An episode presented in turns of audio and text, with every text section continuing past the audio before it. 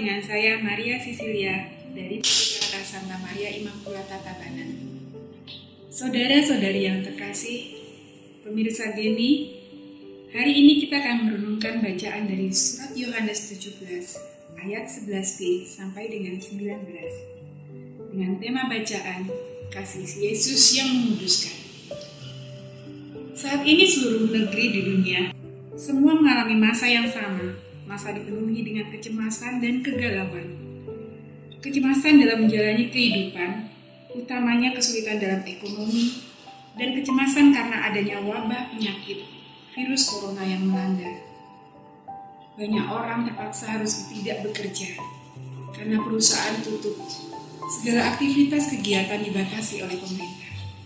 Dan banyak juga orang yang harus bersedih karena ditinggalkan oleh keluarga terkasih karena mereka terkena virus COVID. Kondisi was-was dan kecemasan itu pun dialami oleh Yesus, di mana dia saat akan meninggalkan murid-muridnya. Itu semua terungkap saat Yesus mendoakan pada Bapa untuk mohon perlindungan dan peliharaan agar murid-muridnya terhindar dari yang jahat. Yesus memohon kepada Bapa agar murid-muridnya dapat diperlakukan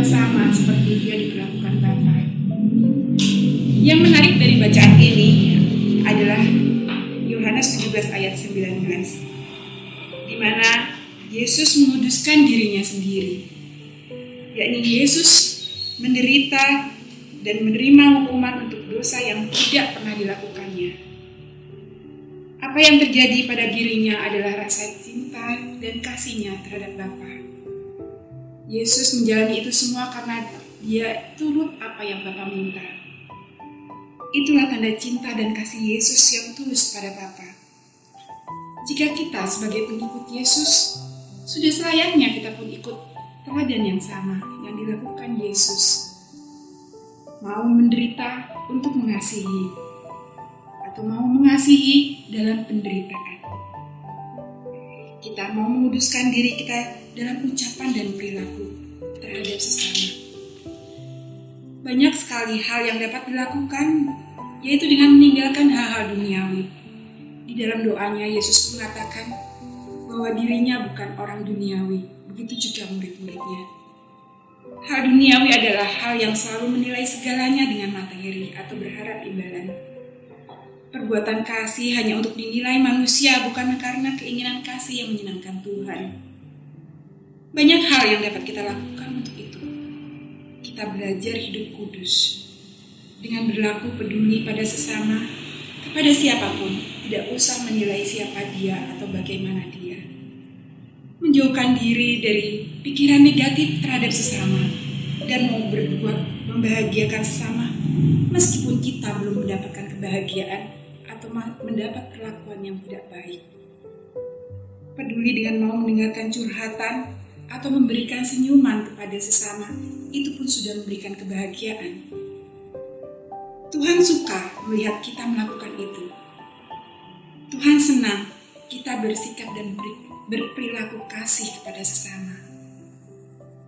Senyumanmu dapat menolong orang-orang yang menderita tidak harus berpikir kita punya materi untuk menolong, tapi dengan memberikan senyuman dan peduli, mendengarkan curhatan akan penderitaan yang dialami, itu sudah banyak membantu. Mulailah saat ini kita mau berbuat kudus seperti yang Tuhan lakukan. Jika kita memang mau menjadi murid atau pengikut Tuhan yang Maha Kasih, mari kita jangan pernah takut untuk dinilai manusia. Teruslah berbuat baik meskipun tidak menerima kebaikan. Lakukanlah kebaikan untuk dapat mengasihi Tuhan, bukan untuk dinilai manusia.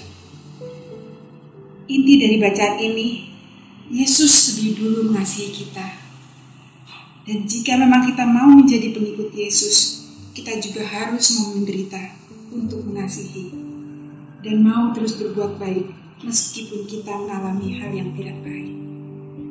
Membaca firman Tuhan dan bicaralah apa yang terjadi yang kau alami. Tuhan lebih tahu untuk dapat menyelesaikannya. Maka saat itu kita berbuat dan dapat mengasihi dengan tulus. Jangan pernah takut untuk dinilai manusia. Semoga renungan ini dapat menjadi berkat bagi kita semua dan karya Tuhan dapat menguruskan hidup kita. Seluruh makhluk hidup berbahagia, itu yang Tuhan inginkan. Damai Tuhan menyertai kita. Tuhan memberkati.